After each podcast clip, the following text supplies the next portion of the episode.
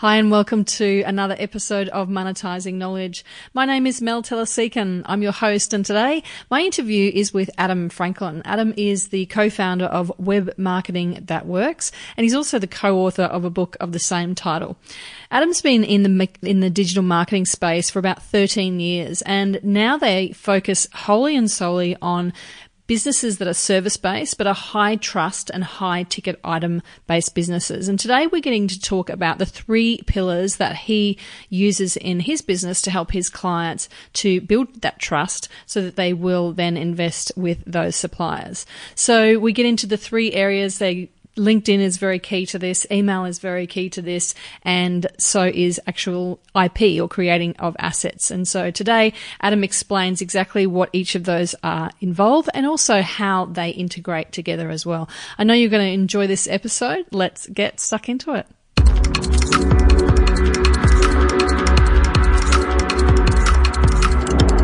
Great to have you with us, Adam. Thanks for joining me. It's a pleasure, Mel. Thanks for having me. Now, Adam, I came across you a few years ago, actually. You were speaking at the We Are Podcast conference. We were both speaking there at the event, and I was really taken with your style of presentation and your generosity in terms of giving of content. Um, so, is that something that you do all the time? Is that part of your regular gig and something that you uh, encourage your clients to do as well? Look, absolutely. I think the beauty of marketing is is helping people and, and being generous with the knowledge and the IP that we've acquired. And to be able to share that freely and generously has been a very effective marketing strategy, um, as well as just a nice feeling to be able to help other people out. Yeah, 100%. And, and what I think is really interesting too is that you, while lots of us are, are pushing the give, give information in return for an email address, you actually give a lot away for free with no opt in as that sort of first touch point. Yeah? Absolutely. I think that people need that chance to firstly get to know who you are without any sort of expectation that they need to give anything. And I like to have a lot of content that I call no risk. So they don't need to put their hand up and identify who they are with an email address or a name. They can simply watch a video or get a PDF download totally for free. And of course, eventually I do ask for people's email address as that relationship deepens. But I think it's really important to give freely and then actually provide the baby steps for people to go on if they're interested and at their own pace as well. So as the relationship evolves, certainly I give more and, and probably ask for a bit more detail, mainly because I think originally I was literally giving away PDF downloads and templates on my website for free with no opt in. And that was great. Um, and I do that through social media and at, and at presentations and everything else. But at some point, there does need to be a value exchange where people do actually identify themselves so that you can communicate with them on an ongoing basis through email, particularly. Yeah, okay. And you've been doing this for quite a while, specifically working with service based businesses these days. Um, can you give us a bit of background into how you got into this space um, and I guess how it's evolved in, you know, quick, quick summary of how it's evolved to what it is now and, and the work you're doing with those service businesses? Yeah, absolutely. So today we we specialize in helping high trust relationship based businesses uh, who sell high ticket products and services. And that's been an evolution, but we've realized now that's the type of people that we can help the most, particularly because they have a lot of the ingredients in their business already, but they don't know how to either monetize their IP or they don't know how to leverage some of the digital marketing techniques that, that we do. Um, and we can help them apply that to their own business and we coach them through that whole process. But as you say, it hasn't always been that hasn't always been our niche. We, we started over 13 years ago in 2005, and we started as a digital marketing agency, essentially a web design company, because back then mm. social media didn't exist as we know it today.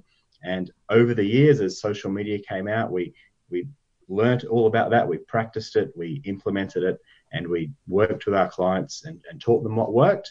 And we moved about the time our book came out in 2014 we decided to move to being a coaching and education based company rather than an agency where we used to do it all for people. Now we find a lot more leverage and a lot more enjoyment coaching people and, and teaching them how to do it themselves. Yeah, and you've got three key pillars that you tend to walk your clients through, or I guess guide them through. Can you walk us through those three pillars? Absolutely. So, what we've found works well for these um, high trust, high ticket businesses is three pillars. The first is, is LinkedIn, because that's where people can actually connect with other people and form those relationships. Uh, the second pillar is IP or intellectual property. So, helping clients unpack their IP, what's in their head, what's on their computer, all that stuff that they know but aren't necessarily sharing yet, uh, because that's where you help educate people. And then the third pillar is email marketing. And that's essentially where you convert people from being either a lead or a prospect to being a client. And so when those three pillars come together, when LinkedIn, your IP, and email marketing come together, it allows people, it allows you to be top of mind. It allows you to develop those high trust relationships and it helps you attract qualified leads. And so when those things all intersect, that's when clients can make those high ticket sales. Mm, okay, and so in terms of what comes first, is it about asset creation in the in the IP side of things, or do you look at building a profile on LinkedIn or connecting first? What's the order typically? Well, look, it depends on the client. So oftentimes we look to identify the lowest hanging fruit. So a lot of companies might have some really good IP. It's just a matter of unpacking that. That might be where we start. Very often, though, it is focusing on LinkedIn as the starting point. And it's not always the case, but very often just updating the profile, working out um, who to connect with and how to connect with them in a meaningful, valuable way. Um, and also what to post on LinkedIn as well. That's typically the starting point but it really depends on, on each client. We just aim for where we can get the biggest wins in the shortest amount of time and then gradually focus on different parts of our system because it's kind of like going to the gym. You can work out one muscle and then give that a rest and then yeah. focus on something else. So yeah. that's how we approach it with our yeah. clients. Oh, that makes perfect sense. So tapping back in to those areas as you sort of, I guess, bring them up to the level they need to to to complement the other. So then a question then about LinkedIn is that um, in terms of putting content on LinkedIn, is that because high ticket item people who are going to buy high ticket items or services are typically in the LinkedIn space, or is that, or is it, yeah? What, what's the thinking behind that? Well, look, we tend to find that high trust relationship based business owners they do actually spend quite a bit of time on LinkedIn, and because it's a professional platform, it's a lot more acceptable, I guess, to be talking about work stuff and people are a lot more comfortable doing so yeah. compared to say uh, Facebook. For a lot of yeah high trust business owners, they don't necessarily want to be talking about their work stuff on on Facebook. There is merit to doing that, but I think LinkedIn we find is the the place to start. And interestingly, on LinkedIn, I think there's obviously hundreds of millions of users, and only about half a percent of people actually post content to the platform.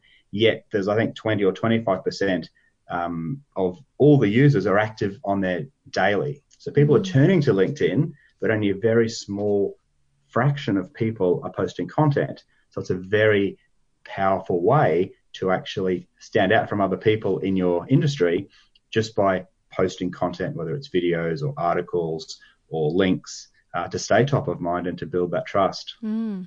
You know, video I see obviously has gone through a big. Um, well, video became available on LinkedIn not that long ago. Really, I'm thinking probably is it eight nine months ago from uh, you know mid 2017. Am I right?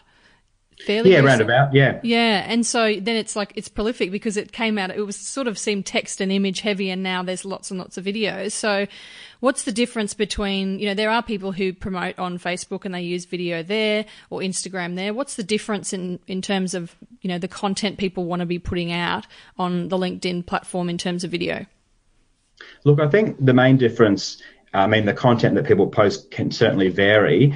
I'm finding that the main difference between LinkedIn and say Facebook is that the reach on LinkedIn is just so much higher. We often hear people complain that Facebook makes you pay to play, mm. or if you want even your own followers or fans or connections to see your video content, you actually need to pay them money.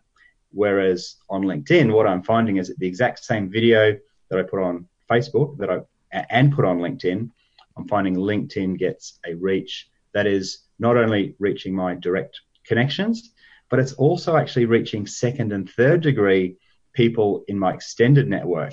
So mm. I'm finding that on LinkedIn, it can be 10 to 20, even 100 times more views and more reach than on Facebook. It feels very throttled on Facebook and you actually have to pay money, whereas LinkedIn has this huge, huge opportunity, particularly now, and that may change, but I'm finding that LinkedIn mm. um, is really favoring videos and, and, providing a lot of reach for, for users. Mm, yeah, and even the engagement I'm seeing is is higher over on LinkedIn than Facebook. So even if it's just a like, you know, and the and the comment, it is definitely um, seems to be doing more more over there on LinkedIn, um, where we where we need it to. I guess everyone's in that frame of mind to be accepting uh, or receiving of that knowledge. Yes, I think people are very open to um, watching videos and interacting with people, in a, especially in a professional sense on LinkedIn, whereas they may be a bit more standoffish on Facebook um, because oftentimes people associate that with being a much more social platform for friends and family. Mm. Okay, so I'm going to ask a few more questions about LinkedIn because I'm really interested in it. So, a lot of people, I'm guessing, aren't keen on doing video because, well, for probably a number of reasons. It's that they've got to sit down and actually commit to doing it, feel okay about doing it, all that sort of stuff. Um, is is it something that you you do in conjunction with articles, for instance, or you know, you are you doing it across a let's say you got one piece of content. Are you doing a video? Are you doing a blog, uh, an article? Are you posting on the same thing? What sort of mix are you suggesting people do at this point, or what have you seen is working? Well, what I like to do is is make life easier for myself, right? So you can have one piece of content, and that often takes a fair bit of effort, time and resources, and, and everything else, and, and thinking brain space, thinking space. So it seems silly just to put that one piece of content content in one format in one place because you put in all this effort, why not distribute it across multiple platforms and in different formats? So what I'm finding, I personally like to create a valuable giveaway, like a PDF. And then what I'll do is I'll shoot a short video talking about it and then I'll offer to share it with people who comment or what have you. Mm-hmm. But then I'll also embed that video on my blog. I will also set up a landing page so that people can download that, that giveaway straight from my website. I'll email a link to the video or to the download. I'll email it out to my subscribers. And oftentimes too, I'll even just get a, make a 3D graphic of the giveaway and I'll post that as a picture, as an image post, uh, as opposed, or in addition to the video post. So that one piece of content can now be distributed in multiple different formats. And then I'll typically use that same video or graphic on Instagram or mm. and, and Facebook as well.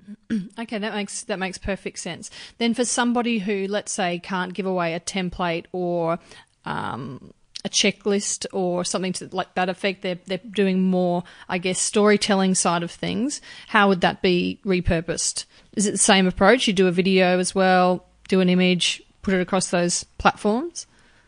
Look, you absolutely can, and a really good uh, content hack, I guess, is is using like if you're telling a story, whether it's video or a podcast or what have you, it's very easy to get either get that transcribed into words, obviously, uh, using a tool like Rev.com, and so you can turn that into a blog post or an ebook, but also even just as simple as telling a story and having your Google Docs open and doing the voice to text setting on um, Google Docs because then it does has a very accurate uh, transcription ability, so that a lot of people like me find writing can take a lot of time, but talking through the idea comes a lot more naturally.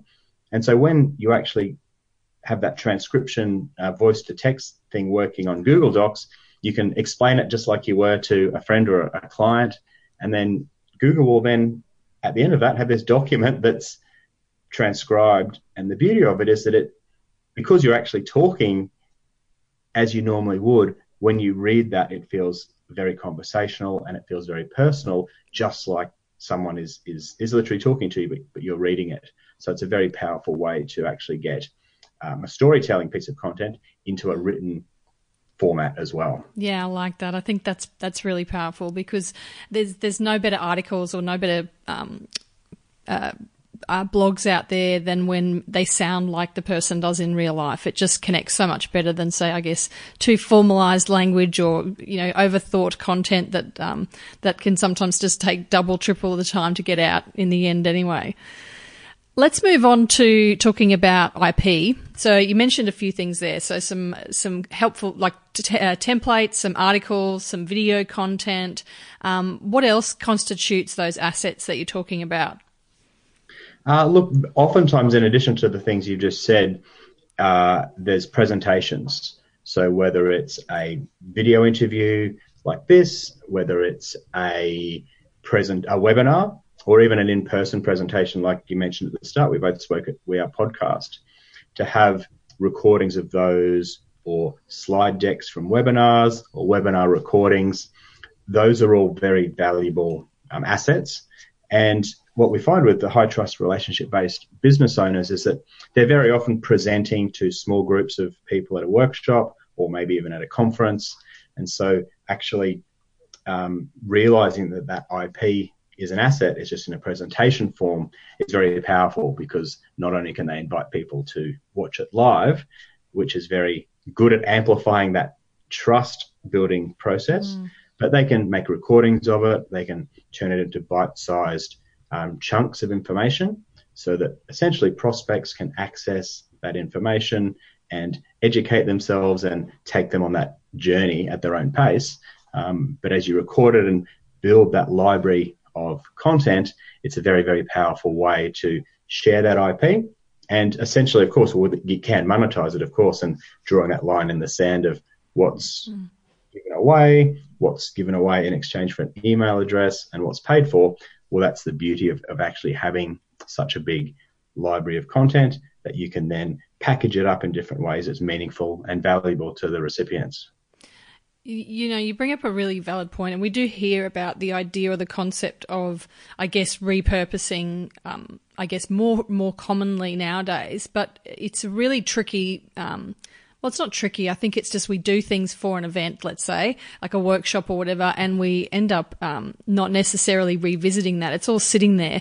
Um, what's your suggestion to, I guess, organize what you have. What would you I'm, I'm, guessing you do this with clients already but to to look at what you've got and actually then to determine what's going to then be something that sits behind um, an opt-in or, or what sits at the front. Yeah so i think a lot of people are firstly scared of giving away too much information and that's often the, the first hurdle that we face in terms of mindset with with clients. Yeah yeah if what I do give you too say? much away then why are they going to come and engage my services? And what I think the difference is is that information is oftentimes free, but people actually pay for results. And so by giving away, for example, in an unrelated field, but say you give away a training program of how to run a marathon. Well, that's all well and good. You can find that in lots of places on the internet, but then actually running a marathon is, is vastly different, which is where you may then pay a personal trainer to do a customized training program for you or hold you accountable or help you in some way get to those results that you want to. Yeah. Um, yeah, great example. So, yeah, so giving people giving people a, a, checklist of the tools to use to do X, Y, Z is vastly different from them knowing how to actually use them and to get the results that they want.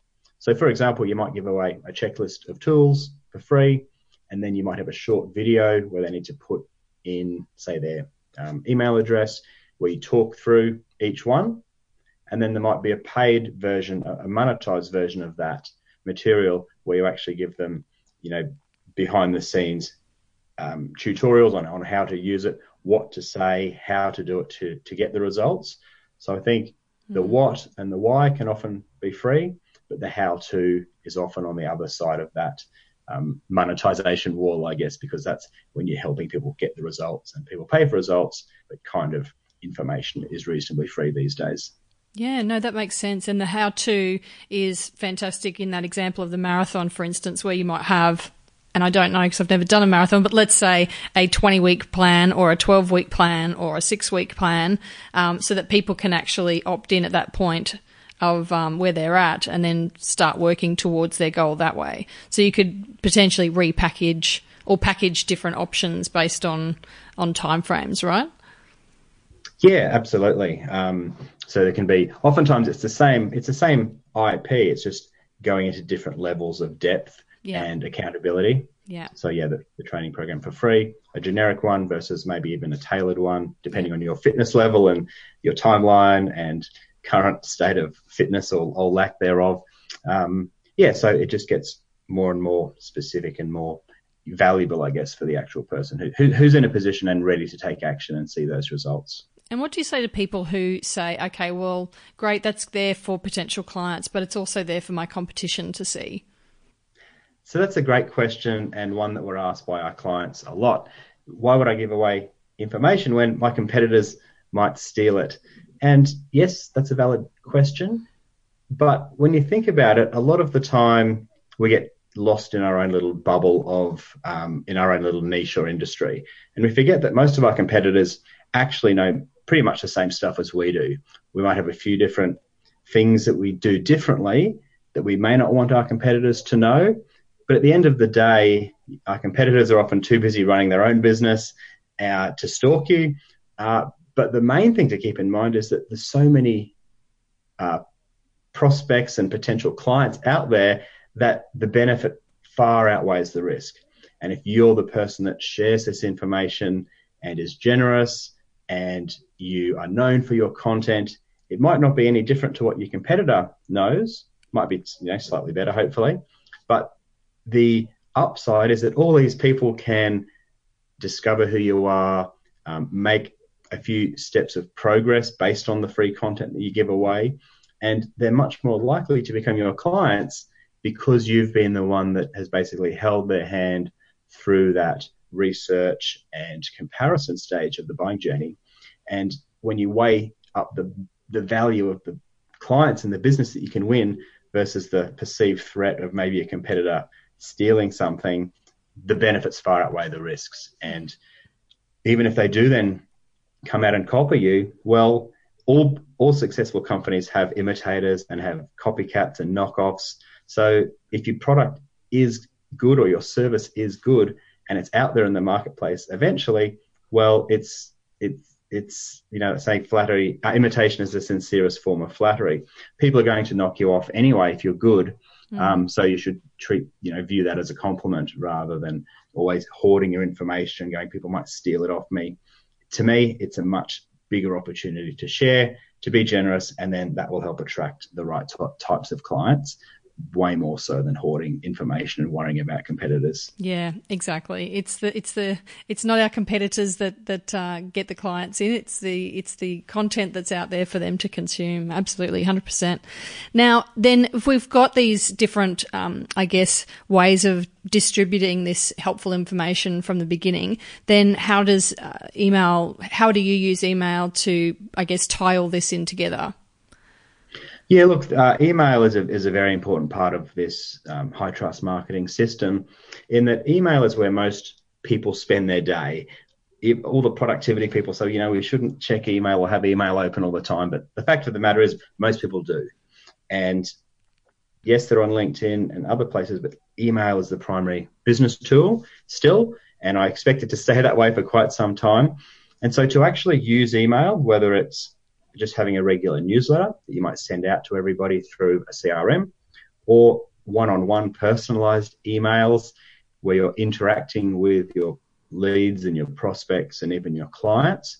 That's often underrated because it seems too manual and, and doesn't scale enough, but the personal interaction with email is just super, super powerful. And when you think about it, most people are happy to receive a proposal or to sign off on a proposal via email and to be invoiced via email. So it's definitely a very trusted business tool. Um, but the other way that you can use email is through autoresponder sequences or lead nurturing emails so that when people do enter your marketing ecosystem or they put their hand up to say, look, I'm keen to find out some more, well, then you can send them a series of emails that educates them and guides them to the next step of the journey.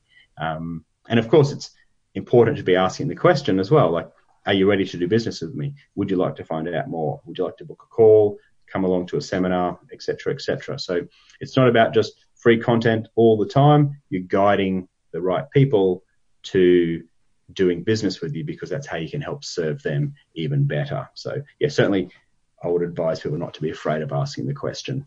Yeah, yeah. So it's really about, as you say, a lead nurture where there's a there's that sort of drip fed communication to continue, I guess, the conversation and then eventually lead to the sale. So then my question for you is how long is that lead nurture process? And I know some of our clients, for instance, feel uh, because email is such an overused and such a busy place, um, they're concerned that they're going to, you know, once a week is too much in terms of communications. What's your thoughts?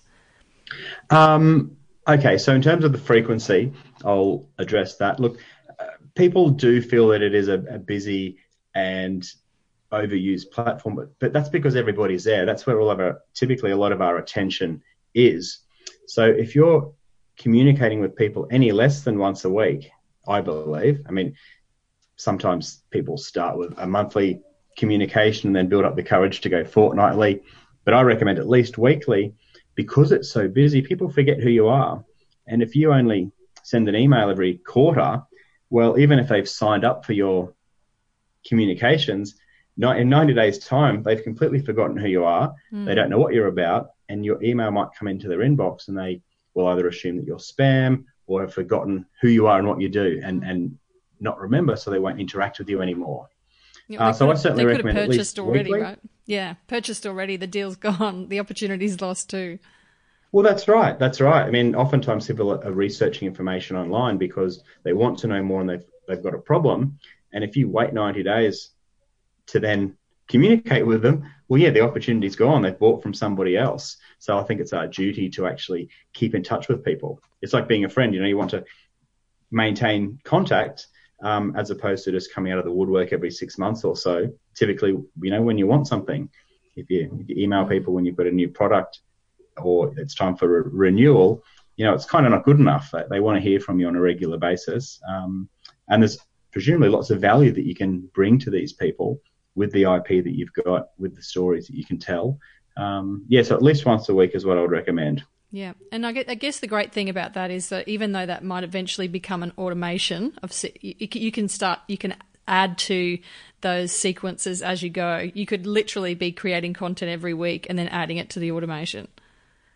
Yeah, you definitely could. You definitely could if you wanted to. Um, yeah, for sure. I mean, for the automation sequences, I like to, um, yeah, have a depends on on the company, but between five and ten emails potentially, where it's getting them up to a certain point and knowing if they're the right fit, how we help, delivering value, and then asking the question if they want to work.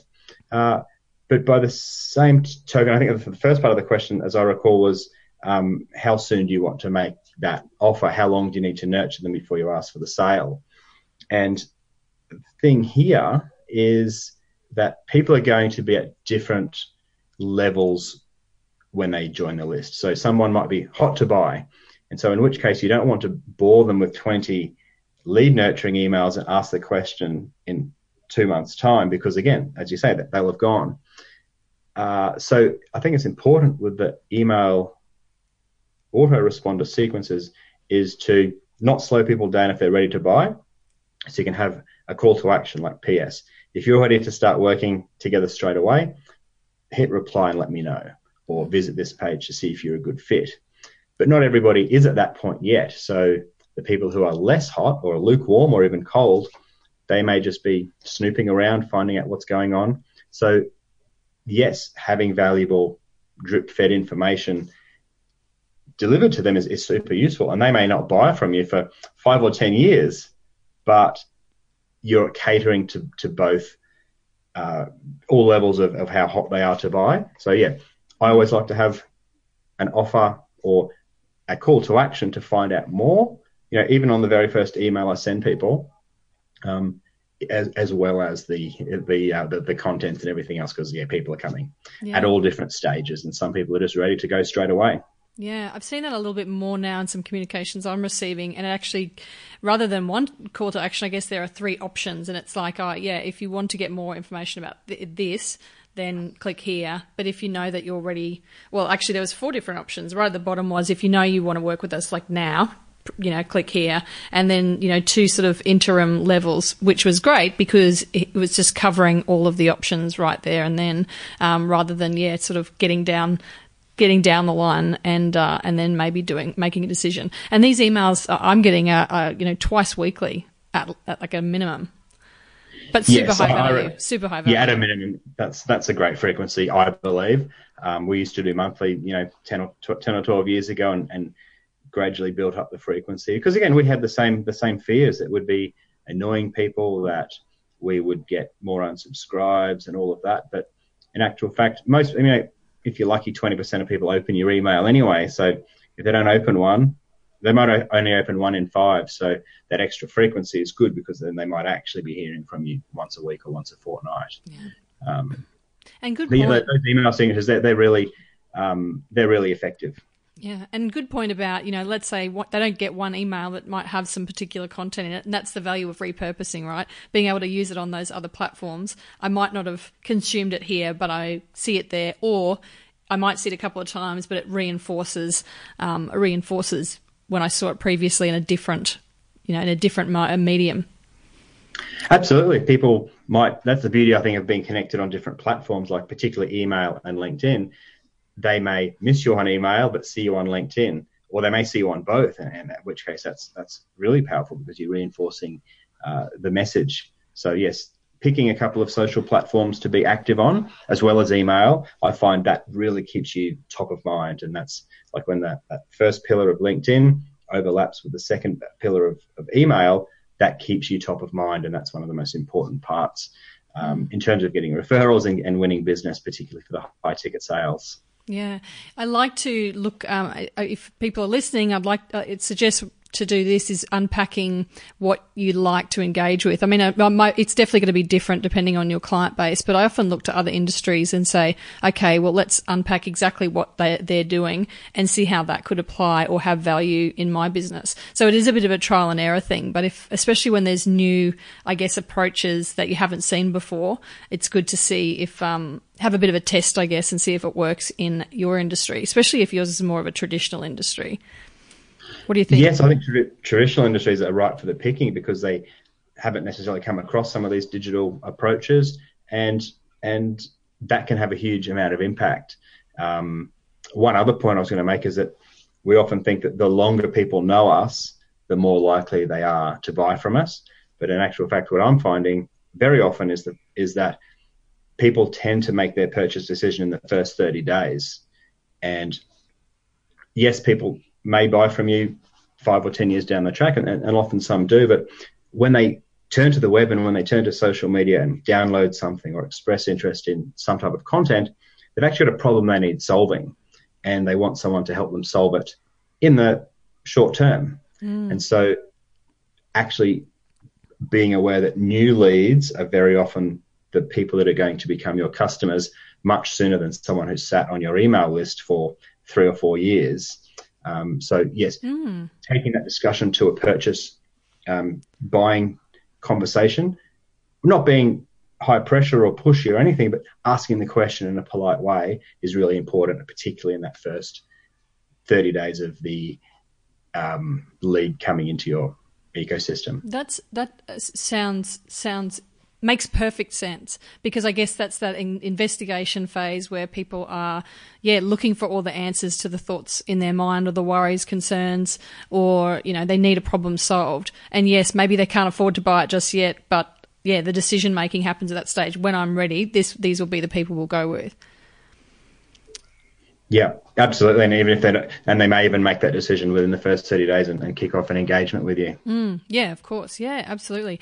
Okay, Adam, thank you very much for sharing uh, your insights. There's so much experience that you've had with this. I encourage people to go and have a look um, at the templates that you do have on your website there, Adam. Um, if people want to come and have a look at, go and have a look at bluewiremedia.com.au, um, and you can follow Adam's great work there. And there's a whole bunch of resources that um, you can have a look and see if that's applicable to you. But if you want to follow Adam, you can also look him up on LinkedIn as well, Adam Franklin. Thanks for joining me, Adam. Really appreciative of your time today. Thank you, Mel. It's always a pleasure chatting.